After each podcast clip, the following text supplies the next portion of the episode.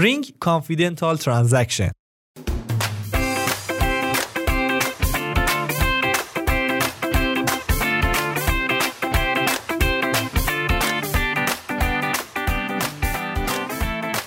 مانرو یک پول ایمن غیر قابل رهگیری و الکترونیکیه. به علاوه این پول متن باز غیر متمرکز و در دسترس همگان قرار داره. تو این قسمت روی تراکنش های Ring Confidential بحث می‌کنیم که معمولا تحت عنوان Ring CT از اونها یاد میشه. در قسمت قبلی بیان کردیم که چگونه امضاهای حلقه مانرو از حریم خصوصی فرستنده ها محافظت می‌کنه. این کار با استفاده از امضاهای دیجیتالی انجام میشه. به این صورت که یک امضای واقعی پنهان میون چندین حلقه وجود داره که مجاز به انجام معامله است. علاوه بر این آموختیم که با استفاده از کی ایمیج ها از پرداخت بیش از یک بار یک وجه جلوگیری میشه. تو مانرو ورودی ها غیر قابل رهگیری هستند چون امضای حلقه باعث حفظ حریم خصوصی فرستنده میشن. برای افزایش حریم شخصی هر دو طرف در یک تراکنش از Ring CT برای مخفی کردن مبلغ تراکنش استفاده میشه.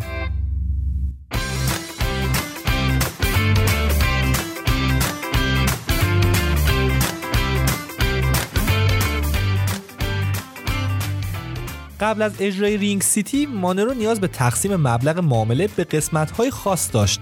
به عنوان مثال خروجی 12 مانرو به سه حلقه جداگانه در مقادیر 10 دو و نیم تقسیم می‌شد.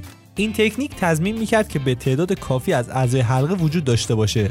با این حال نکته منفی این روش این بود که یک ناظر خارجی می‌تونه مقادیر جابجا شده رو ببینه. برای رفع این نقیصه مانرو در ژانویه 2017 Ring CT رو فعال کرد. Ring CT با پنهان کردن مبلغ تراکنش در بلاکچین از افشای حریم خصوصی جلوگیری کرد.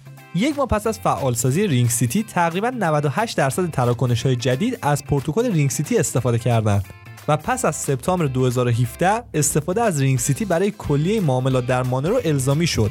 امروزه با استفاده از Ring CT مانرویی که به تازگی ایجاد شده تو مرحله اول در خروجی که مقادیر قابل رویت دارن قرار می‌گیره زمانی که مانروی جدید برای بار اول منتقل میشه خروجی Ring CT با مقادیر ماسک شده ایجاد میشن. در نتیجه دیگه نیازی به تقسیم تراکنش ها به قسمت های مختلف نیست. این به این معنیه که یک کیف پول برای اینکه اعضای حلقه رو از هر گونه خروجی Ring CT انتخاب کنند آزاد می‌کنه. که این قضیه به طور قابل توجهی باعث افزایش حریم خصوصی میشه. لازم به ذکره که امضاهای حلقه مانرو نمی‌تونن شامل هر دو خروجی pre Ring CT و خروجی های ماسک شده Ring CT در یک حلقه واحد باشند بنابراین مثل مانرویی که به تازگی ایجاد شده ابتدا باید یک خروجی pre Ring CT به یک خروجی Ring CT تبدیل بشه. البته این کار باید قبل از امضای حلقه اضافه بشه.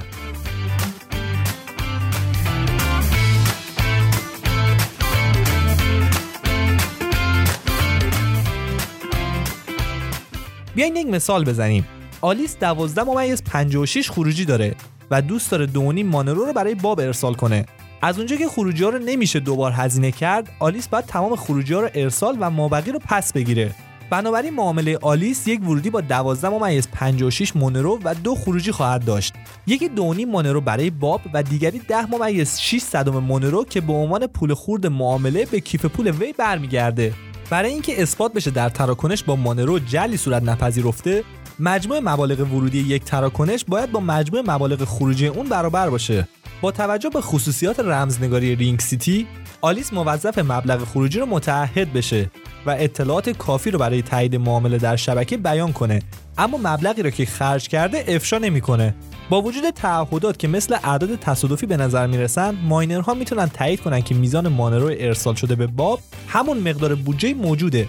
وجه مهم دیگه معامله رینگ سیتی اثبات محدوده است که مانع از ایجاد مانده منفی توسط ارسال کنندگان میشه. در حالی که یک ناظر خارجی قادر به دیدن مبالغ واقعی در خروجی یک معامله نیست اما قادر تایید بکنه که تراکنش قانونی بوده و شبکه باید اون رو بپذیره. در نتیجه با توجه به ویژگی های حریم خصوصی مانرو کاربران قادر به انتقال مانرو به هر کسی که دوست دارن میشن و هیچ کس نمی‌دونه چه مقدار ارسال شده و فرستنده و گیرنده چه کسانی هستند این خصوصیات باعث میشه که مونرو به یک ارز اصلی دیجیتال حریم خصوصی محور تبدیل بشه.